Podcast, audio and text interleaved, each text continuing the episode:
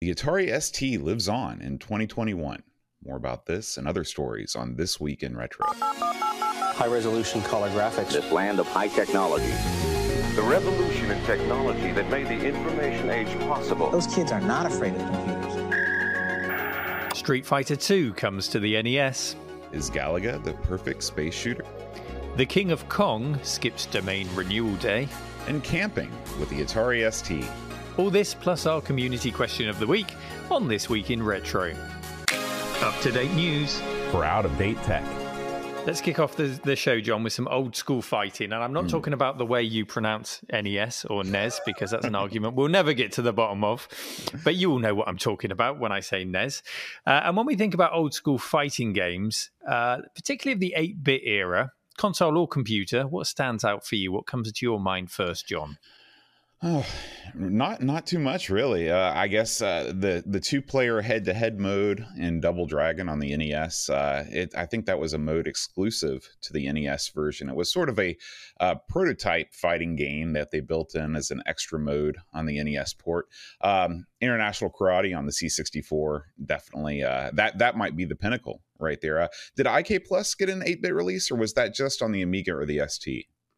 Oh yeah, absolutely did. It was on okay. the eight bits first. Um, it was Archer Maclean who made the game, and I think his his British roots are reflected because it was first released on the C64, the Amstrad, and the ZX Spectrum, mm. um, and then it went on. I mean, I, I, think.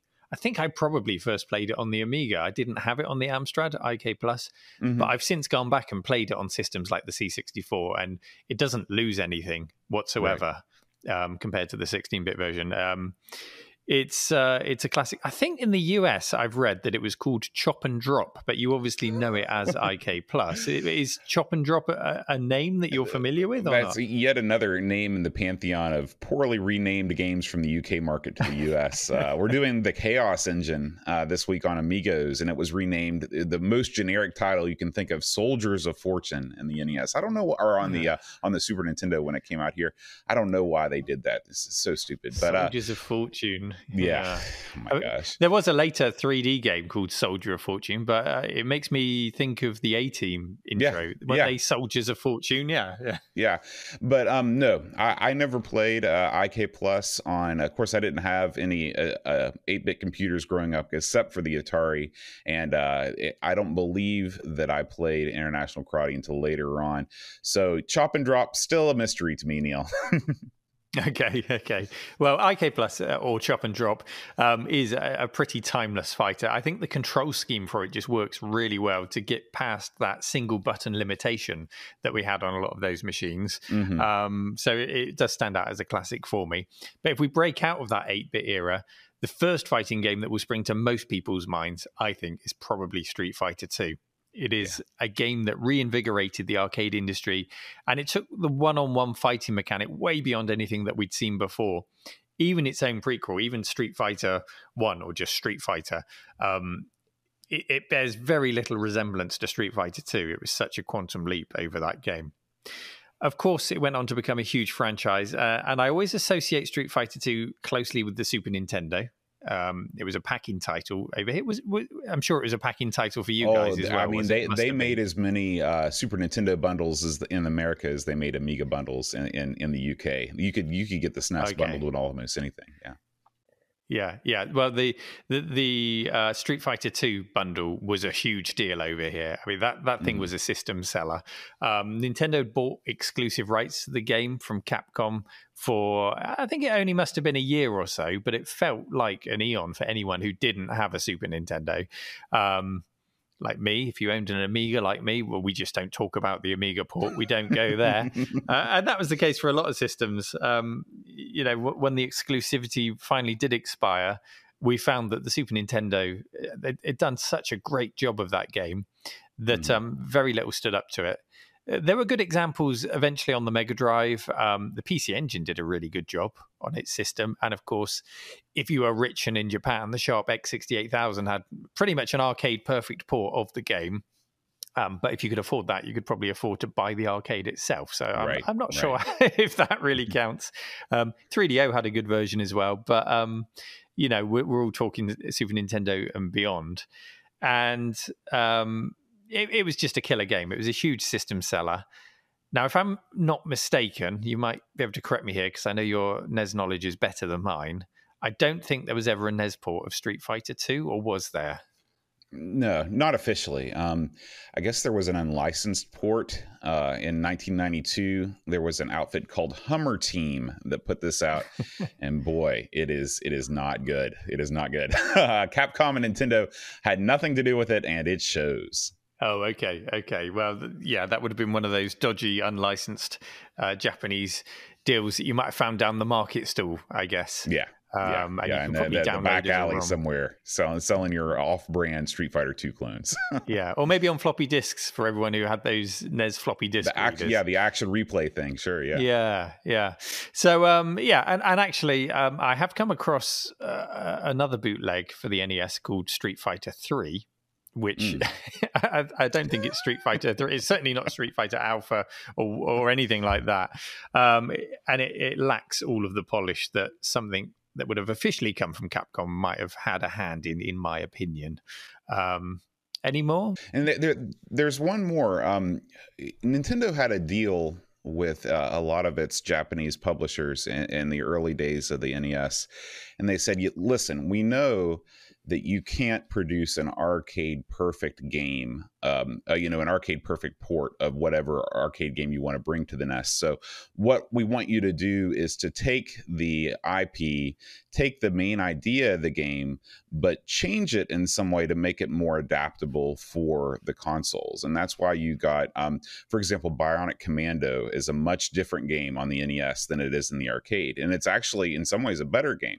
The same way with Rygar. Um, and Street Fighter is no exception. There's there's actually a game called Street Fighter 2010 uh, that that came out on the NES, and and it's it's uh, I guess this is uh, according to Wikipedia. I've got the page pulled up here. Uh, it features Ken Masters as a scientist. Okay, I wouldn't picture Ken being a scientist, but hey, I'm not going to judge a book by its cover.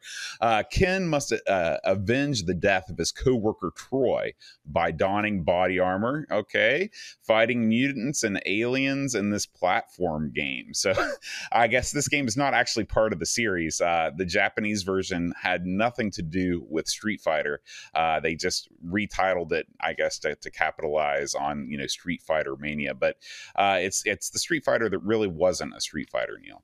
Okay, okay. Well, clear as mud, clear as mud. But I can't blame them for going down that route. Um, a bit like you mentioned earlier, adding the one-on-one option in Double Dragon, um, just to mm. make a more rounded game for that platform that could play to its strengths rather than right. um, trying to be something that it wasn't.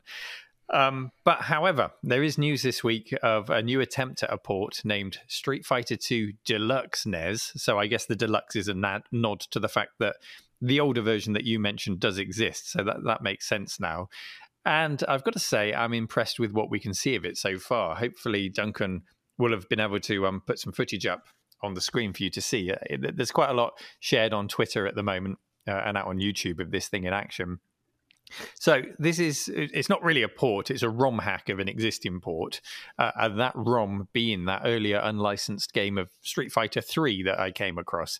So the developer is using that as a base and trying to turn that into the best possible version of the game for the NES that they that they can. Um, and it seems that they're very skilled because in this version it looks great. You've got a roster of nine characters to choose from. The graphics look really incredible for the system. Um, considering how much is going on, you would think there'd be a bit of flicker or something like that, but it's fast, it's smooth, it's solid. Uh, of course, it's not up to the Super Nintendo standards, uh, but it is really making the NES work hard. And, um, well, it looks very much like Street Fighter 2. I'm I'm really quite impressed on the face of this. So, John, did you get to look at this in action, and what did you think of it? You know, people wonder why NES games could look so good for so long. I mean, the, the NES really outlasted the lifespan of a of a normal system, and and I always, you know, growing up, I wondered, you know, there it's an eight bit system just like the C64, just like the Atari. Why couldn't these games make the same leap? Uh, although, don't get me wrong, you know, games from the end of every system's life always look better than at the beginning. But uh, NES developers actually invented highly sophisticated mappers, which are essentially extra RAM and extra circuits that are strapped to the game ROM in the cartridge. So it essentially turns the game cartridge into a built in expansion, uh, which of course majorly extends the hardware capabilities of the regular NES hardware. And uh, that's what's happened here. Uh, it looks like the same mapper that was used in Castlevania 3, which is one of the best looking and best sounding NES games of all time, is also being used here. And, and it shows Neil, this thing is spectacular. Hmm, Castlevania three. Okay, I'm gonna have to look that one up if that's uh that, that's the pinnacle to you of, of oh yeah NES. It's it's the pinnacle of of graphics and sound for sure on the NES. It actually the Japanese version I believe actually shipped with an a sound an extra sound chip that was strapped to the cartridge. So you know that with a disc based system you just couldn't do that. Um, and and that was the real downfall of you know why uh, Amiga had such a hard time keeping up with the consoles toward the end of its life is because you could sell accelerators and things to put into your system, but nobody wanted to develop to develop games for systems that not everybody had because it would hurt their sales. Versus with a cartridge, you put everything on the cartridge and boom, everybody's got the expansion. Yeah, sounds similar to some of the MSX games that went out. They had sound chips injected into Yeah. them. So um yeah, yeah, absolutely. yeah, very clever. I'm sure they came at a, a premium um in the shops and of course much more difficult to bootleg, Mhm. which is no bad thing. But um yeah, Mhm. interesting. I'll check out Castlevania 3. But do you um do you know what else uh, other than Street Fighter 2 originally never got a port to the NES, John? IK Plus.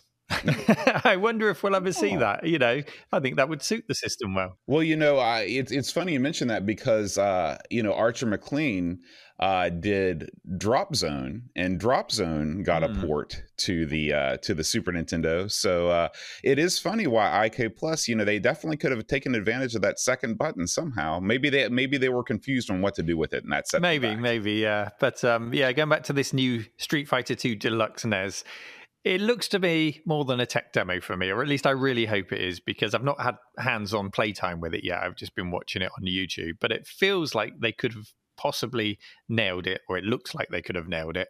Uh, and if it feels as, as good as it looks, then it could well be a contender for the best fighting game ever seen on the platform. So it's well worth checking out. Work on the game is being headed up by user Sebastian Angel over on romhacking.net. Uh, we'll be watching progress closely there. He's doing some quite detailed updates. And I suspect many will be watching this just to see uh, how it turns out and what the NES is capable of. With so many versions of Street Fighter 2 out there on so many superior systems, it is hard to think of a reason why you might choose this version as your go to.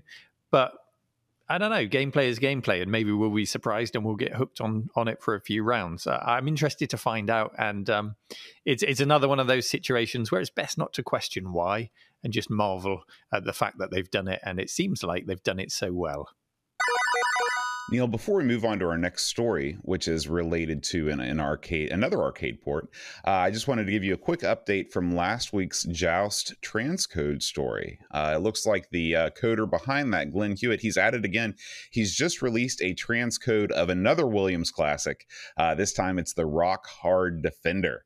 So uh, if you've got a Tandy Color Computer 3, make sure you check out the link in the show notes to play another arcade classic on your Tandy Color Computer. Now, moving on, Neil. When the when the term space shooter comes to mind, what's the first game that pops into your head? Uh, at the moment, it's Galaxian because I'm just looking across the room there and staring back at me is a broken arcade cabinet that I need to fix. Um, but when it's working, it's a really fun game. Uh, and I didn't, I hadn't played the game a huge amount, Galaxian, before that arcade cabinet came into the cave. I'd certainly played it, but not to uh, any great length. So having that cabinet to stand at and put quite a few hours into it, I came to realize what a great game it is, and, and I'm quite hooked on Galaxian, and quite sad that it's not working right now. So I, I'll go with Galaxian. Okay, okay. Well, the first space shooter I ever played was the rather odd Atari 8 bit port of Space Invaders. But uh, the game that springs right up in front of my head is always Galaga. Uh, to me, it's pretty much the example of the genre. Uh, it's a perfect evolution from its predecessor, which you were just talking about, Galaxian. Uh, it's got everything. It's got a, a beautiful parallax like multicolored starfield background, uh, bright, colorful aliens, uh, a perfect difficulty curve, and statistics, Neil, statistics Statistics. This is the first game I can remember that actually gives you your shooting percentage at the end of the level. Um, is Galaga a special game for you too? Oh, statistics. Yeah. Accountants all over the land were pleased when Galaga came out. um, the thing I most remember about Galaga is that there was always a version of it in display at my local computer club uh, club store. I mean, Dixon's was the local store.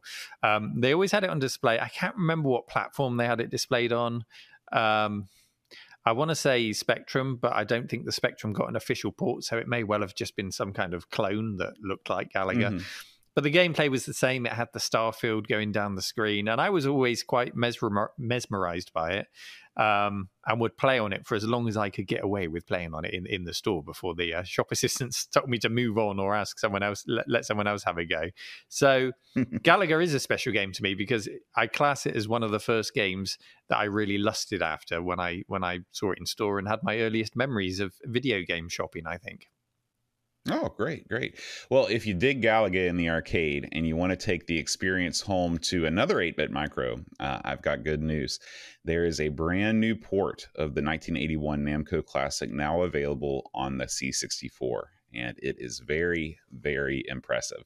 Uh, I'm telling you, Neil, I don't know how these programmers are able to squeeze so much juice out of these old systems, but this is yet another example of what could be accomplished given enough talent and time.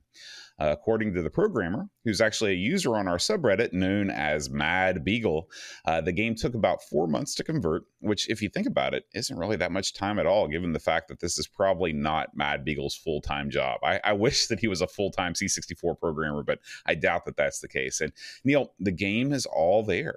Everything from the jaunty fanfare at the beginning to the parallax starfield, the enemy patterns, it's all accurate to the arcade version, except for some reason you don't get the shot percentage. The statistics are gone. No. no. uh, but uh, I'm interested to know why that was left out. Uh, maybe Mad Beagle will hear this and let us know in the comments. Um, of course, this being the C64, the animation isn't quite as smooth as the arcade version, and the action is just a little bit slower. But if you would have put this in front of a C64 user in 1986, they would have been blown away by how close this game runs to the arcade. Um, Neil, have you had a chance to check this out? What do you think? I have checked it out. Um, um, yeah, I, th- I, think what we need is uh, a Galaga with no graphics and just statistics. So a space shooter, text based, based space shooter with statistical analysis and moves. Yeah, um, no, it's really fantastic, isn't it? Uh, the C64 to be honest, it should be capable of doing this game justice with the hardware that it's mm. got. But, you know, people were still getting to grips with the system when it came out. And by the time people were getting the best out of the system, we've spoken about this before. Galaga would have been old hat, and we've spoken about how games that were only five years or so old at the time would have been considered to be ancient at that point. So people didn't really consider porting them to the home micros or the consoles because they were just too old in their mind. Um, right. So it's great to see that this has got a really nice version. I should point out, however, that while we're talking about quality Galaga games on the C64, there was also Galencia uh, back in 2020, mm-hmm. I think it came out by Jason Aldred. Um, and that was his homage to the game, and he did just a fantastic job of it there as well, adding uh, a few little extra features, um, just silky smooth sprites, all moving around the screen at once. Great sound effects, uh, just a brilliant, brilliant version as well. So um, you're spoiled if you're a Galaga fan and a C64 owner. You're you're spoiled for choice now. One other aspect of this game I forgot to mention is that there's actually two player co op support. How cool is that? So players get three lives between them and they can blast away at the aliens in tandem. Uh, I love that. I love I love any any time that you add you take a, a uh, a classic game and you add a new twist to it as, a, as an additional option. I mean, I love the fact that Mad Beagle took the time to add such an innovative feature to the game in addition to crafting such a high quality port. So, if you'd like to check this out for yourself, you can find it at arlagames.itch.io or just click the link in the show notes. John, have you ever found yourself in a position where you've unintentionally let a domain expire and lost control of it? Oh yeah, I mean it's happened a couple times, but the one I always think about is I used to own Neil Bricktendo.com. That's right, Bricktendo. This was my storefront back in the mid 2000s. I, I had a little cottage industry out of my apartment where I sold Lego models based on various 8-bit Nintendo characters, all fully licensed, of course. Right. So you decided to take on both the IPs of Lego and Nintendo, combine them and sell them on the internet as your own Bricktendo product. Is that is that what happens? I, am not saying I did, but I'm not saying I didn't. right, right. Well, you're you're you're a regular Alan Sugar there, John. Um, yeah, I'm glad you uh, you you you you realized the error of your ways before the law came down on you. Yes, so that's true. what happened? Did you just get bored of it and it, you let it expire, or I, I'm uh, to be honest with you, I moved to South Korea and in, oh, in South Korea, it was difficult to maintain the business. fair enough. Fair enough. Well, another person who's let a domain name expire is our old friend, the King of Kong, Billy Mitchell, the famous gamer who achieved the first perfect score on Pac Man and held multiple Donkey Kong records over the years. Or did he? That's the big question. Mm. Surrounded by controversy over his use of emulators to hoodwink the gaming world, Mr. Mitchell seems to have forgotten to renew his domain perfectpacman.com. And it's since been snapped up and replaced with a website that sets out to de- debunk his records. Uh, all of the records that he lays claims to, they just lay out all of the evidence on this website. Now, over the month of September, there appeared a nine part series which was released and it goes into great depth about the claims um, that, that Billy Mitchell made, all all on this website. So the claim made is that Billy Mitchell. It pretty much starts out like this on on uh, part one of the series. Billy Mitchell is a professional liar. That's what they say. That's the foundation. Wow, they don't beat around the bush, do they? They do not beat around the bush. Professional liar.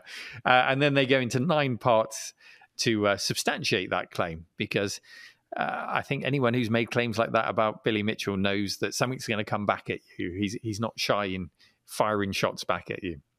There's so much going on on this website. Whoever made it is is, is a man possessed um, with debunking Mitchell.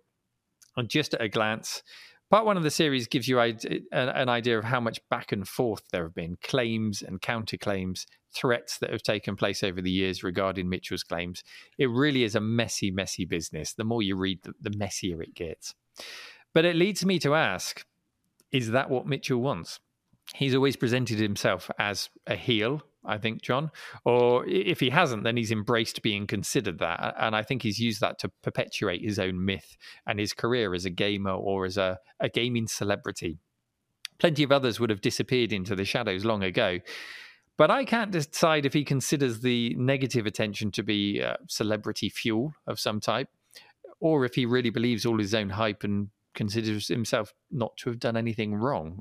I don't know. But given the weight of the evidence over the years, I, I almost find that impossible to be the case. You'd have to be completely deluded, I think, to believe that side of things. So, what we can say for certain is that letting your domain name expire, well, it can come back to haunt you, as we can see here. But, John, what's your take on Mitchell given the weight of the evidence? Um, not just on this website, because that's just one source, uh, and you, have got to look further afield to be to be sure. Uh, although they do seem to have collated a lot of sources into one place here to substantiate their claims. But um, all of these claims over the years, John, is he innocent, and is he good or bad for gaming? Do you think? Oh, he is absolutely great for gaming, Neil. Great. Every hobby, every scene needs a heel. And uh, Billy Mitchell, with his stars and stripes ties and his hot sauce, he is a perfect heel. Uh, I'm I'm fairly convinced at this point that uh, that his records are not all 100% legit, but the fact that he's set so many legitimate records and posted so many high scores in public locations means that he's a real talent. You know, he's he, he's got real ability, and uh, whenever his name pops up people take note. You know, nobody's talking about Steve Wiebe anymore, or, you know, any of those other guys from the King of Kong. Uh, Billy Mitchell is still at the forefront.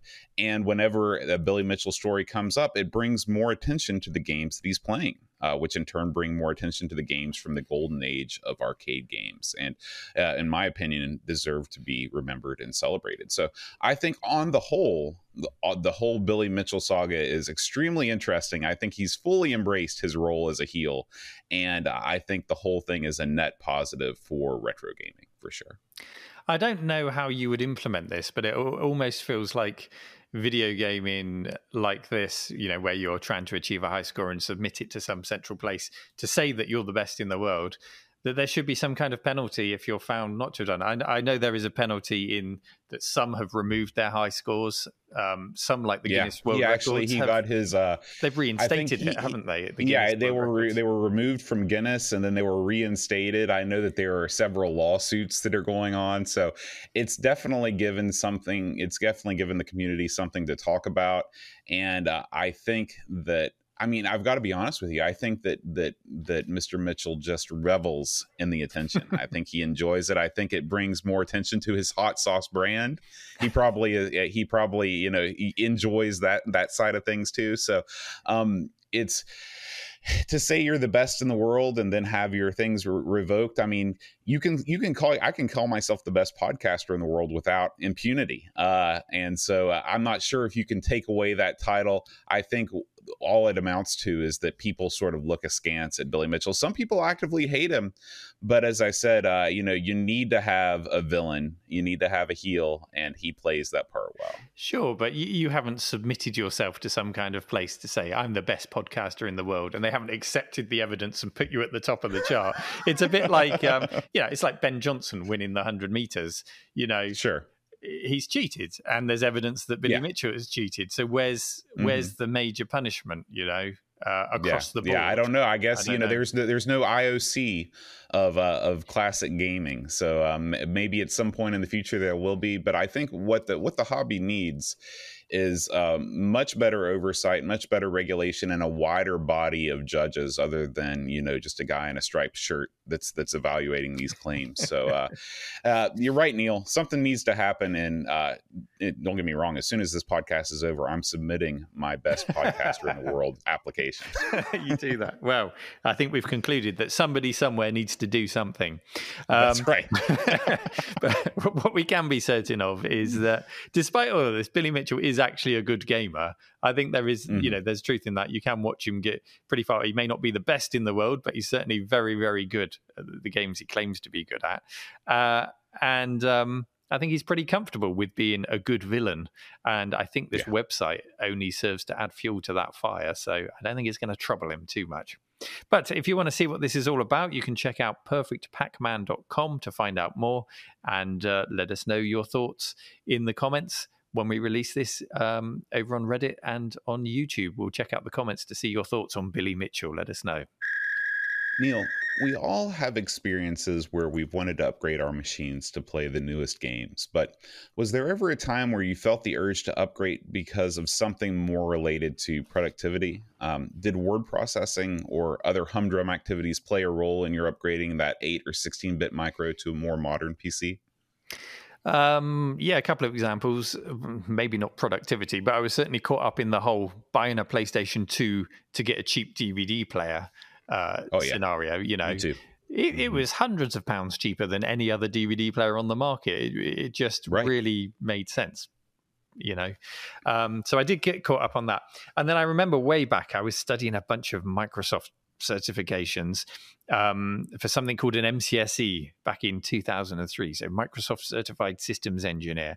And um, I needed a new PC to get myself through the study. And I knew that if I put one together for gaming, I would end up doing nothing but gaming, and I'd never pass my certs. It would just, I would just be terrible. So, I sabotaged my my gaming self, and I bought this really beastly. It was a dual Xeon processor Dell computer, um, stacks of RAM in there, and a great big. I think it was a 24 inch monitor, which was huge at the time and uh, I had to pay it off over three years. I couldn't afford to pay for it up front. oh my god! It was it was huge. But what it allowed me to do was run lots and lots of virtual machines and set up all these different scenarios so that I could read the book, set up the scenario, learn what I needed to learn, and and really drill it into my head. So um, it did serve a purpose. And yeah, I did once buy a machine solely for education, and I didn't have to convince my mum to buy it because I was able to buy it for myself. So yeah, I think that's the best example. Oh yeah, that definitely counts. Um, I, I, was never really in that situation. Um, my dad was a heavy computer user from early on, so for serious work, and of course by serious work I mean typing papers for school, uh, I always had a PC. Uh, whether it was our first um, 80, 8088 clone, the XT or the AT, whichever one it was, uh, the Pentium one we got when I entered high school, or the PC that came with my dorm when I entered college for the first time in 1999. Uh, it's funny, even when I graduated from college in 2003, those same dorm PCs were being sold off to students for something like 50 bucks a piece. So when I graduated, I just picked one up on my way out the door and I continued to use it for the next year or so.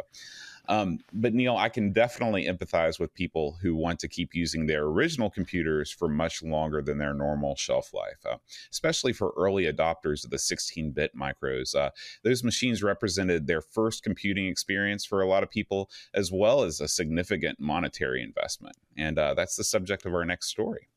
So, in 1985, Dutch entrepreneur Frans Bos bought an Atari 1040 ST to manage camping Boomerwald, I think is what that's what that how you pronounce that. It's his camping business, Neil, uh, over in the Netherlands. And over the years, he's developed a graphical interface that shows all of the campsites and manages guest registration. So, according to this video, he runs the system. He keeps his computer on 24 hours a day from April through October. And he says that the computer has never broken down or given him any problems. Uh, pretty impressive, right? Until now. I hope that's not what you're about to say because no, if no, this guy. Not I this mean, time. This is this, the one story that we don't say that. yeah. Does this guy have backups? I mean, what's his plan if, if and when that thing goes down? Does his whole business go offline? What happens? I think that if, yeah, yeah, I think if the computer fails, the whole business fails. I think that's where we are at this point. now, Neil, you've got a plethora of old computers in the new cave. Um, what what can they do? What kind of management application can you run on them? Don't you think that would be cool? Uh, maybe like an electronic guest book set up on an old PET or an Amstrad. Well, I mean, they're computers, John. They can do whatever we want them to do. It just means they can't do all of the things we want them to do very fast because they're old. But um, you know, there's lots of things. A guest book is a great idea. I love that you've come up with that. Um, I think it would have to be like a monochrome screen, maybe a green screen monitor. Oh yeah, clacky keyboard that you can type on, um, something like that. Um, I mean, you, you, could welcome guests because you know it'll be ticketed visitors here. So I could set something up so that people can, I don't know, go and tick, you know, select themselves in a list and tick themselves off to say they're here. I don't maybe an accident book on an Amstrad CPC. You know, when you're bleeding out, you've got to get, go go and type in the accident, just so we don't get sued. Keep a record of all the all the calamities that have befallen those visiting the cave. Yeah. yeah, yeah. So uh, you know, something like that, or a guest book. It would be kind of cool if you could do a guest book on an old machine that then somehow got those comments online um, you know, squirted them out online. But there, there, would obviously have to be some kind of profanity filter on there because I was a kid that went to computer stores back in the day, and you know what you used to type on computer store machines. Oh, yeah. So, um, yeah, it would be a nice touch. I'll think about it. Maybe we can come up with something. Cool, cool. Well, if you'd like to see Frans's 1040 ST in action, be sure to check out the video from YouTuber Victor Bart. And we thank subreddit user Dave Velociraptor for sharing this story with us. Now, Neil, we go now to our community question of the week. Uh, last episode, we talked about the death and uh, life of Sir Clive Sinclair, and we asked our community, what did Sinclair computers mean to you? And we got some great answers, Neil. Um, the first one uh, comes to us from subreddit user the Jepster, J P S T E R. He says, I had a Commodore 64 and my English education was very BBC Acorn oriented.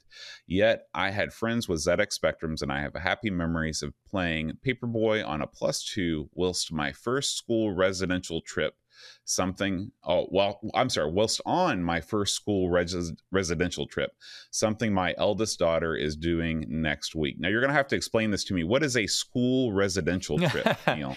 well it's a school trip that spans uh, several days or a weekend or, or whatever. So uh, when i was a kid we used to go to a place called Canute House down on the south coast, and you would um you'd be put in these horrible dorms with like plastic molded beds, you know the kind, and you'd all share a bathroom, and it would be mm. yeah an almost prison like experience, but a rite of passage for, for a school kid.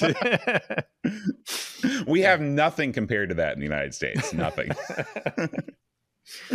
um, but uh, the Gypster goes on to say, but mainly Sinclair is about Enderby's Mill, the building that Sinclair Radionics shared with Cambridge Consultants, which was his first em- or his former employer, and which resides in my adopted hometown of St. Ives, of which I was formerly the town mayor. Holy cow! Wow. Uh, so he goes on to say, So I often go down to the quayside and imagine telephones being thrown and the hubbub of frantic engineering development. I look at the mill and I think about the pocket calculator, about Thurlby Thandar instruments formed out of the wreckage of Sinclair Radionics and the AIM half of CC and based a few miles up the road and about Cambridge Audio and Meridian Audio, both founded by people from that group of companies. Wow what a great story. Yeah, yeah, it's great. So, um, uh, he mentioned the, the, the mill there, and and um, uh, I've had a few comments in the past um, about this building that I'm in, and apparently, well, it does because I've seen pictures. It looks identical to the old Sinclair Radionics mill so it, it's what quite, is it about? What nice. is it about technology companies taking root in old mills, Neil? I don't know. I, I, guess it must have just been low rent. I know this place, the, the current people here, um, did bought this place when it was like derelict in the seventies, and, mm. and, I hmm. think you know it didn't even have a roof on it. And I think there was a lot mm. of hmm. that about the heritage of these old buildings just was ignored. So people snapped them up cheap and, and did them up, and now they're really really valued. And um, uh, celebrated for their heritage. So, um, you know, Sinclair not only being a technology innovator had the probably had the foresight to um to snap up a building like that as well. Right, right. Um, Asian Cyberman writes I went to high school in New York where I was able to use PETs and Apple IIs, but when we returned to the UK, there was nothing remotely affordable until the Spectrum 48K came out. I learned to program, became interested in computing again, and 10 or so years later, I started a computer company, which has now been running for 23 years. I'm now semi retired in Thailand, but without Sir Clive, I think I would have had a much duller life. I owe him everything. Yeah, it always Amazing. amazes me when I speak to um, when I when I interview American game developers from the late seventies, early eighties. They often have a story about how they had access to some terminal that connected back to some mainframe, and uh, you know that's mm-hmm. how they learned to program. And mm-hmm. I don't know how common that was over there if you guys all had access to a terminal, but it certainly wasn't over here. And the ZX Spectrum is what made it so accessible to us all. Um, the ZX80 and yeah, I think I, th- I think a lot of those guys were probably university students at the time, and so right. they did have because I know that like you weren't just walking around Hurricane, West Virginia in 1978 with terminal access coming out from every every storefront. Okay, I wasn't sure. yeah, yeah. Um, and finally, we go to Smarty 001 and he says, I was studying computer technology at high school, and the teacher was the deputy head, a stand in who had no idea at all about computers. The only reason I passed my O level was that I managed to save and buy a ZX81 and teach myself programming, along with playing mini games. I then moved on to a 48K Spectrum. I have since had a 35 year career working in technology thanks to him. He was a legend. And yeah. uh, Neil, I wish I could go through and read all of these stories. If you, uh, I, I, highly encourage everybody to visit the This Week in Retro subreddit and check out this community question of the week because so many people have wonderful, um, sort of you know, touching stories about their experience with Sinclair computers and uh, and the legacy of Sir Clive. So please, please do that. Now, Neil, this week's community question of the week is related to our Atari ST story. Uh, are there any special purpose applications you're still using on your 8 or 16 bit micro? Are you still doing payroll? are you still keeping track of inventory? Let us know if you're still using your, your 8 or 16 bit computer to take care of those things, or if you've heard about anybody nearby you doing that. We'd love to hear about it. Please post your responses in the subreddit, and we'll read the top three most upvoted responses on the air next week. The more dangerous, the better. Today's episode of This Week in Retro comes thanks to our partners at Anchor FM. Whether you're new to the game or you have an existing successful podcast, Anchor FM offer a home where you can extend your audience and find new sponsorship opportunities to make it the most successful podcast it can be. That's right, Neil. We love Anchor, and that's why we use them to host This Week in Retro. You should check them out at anchor.fm for more info.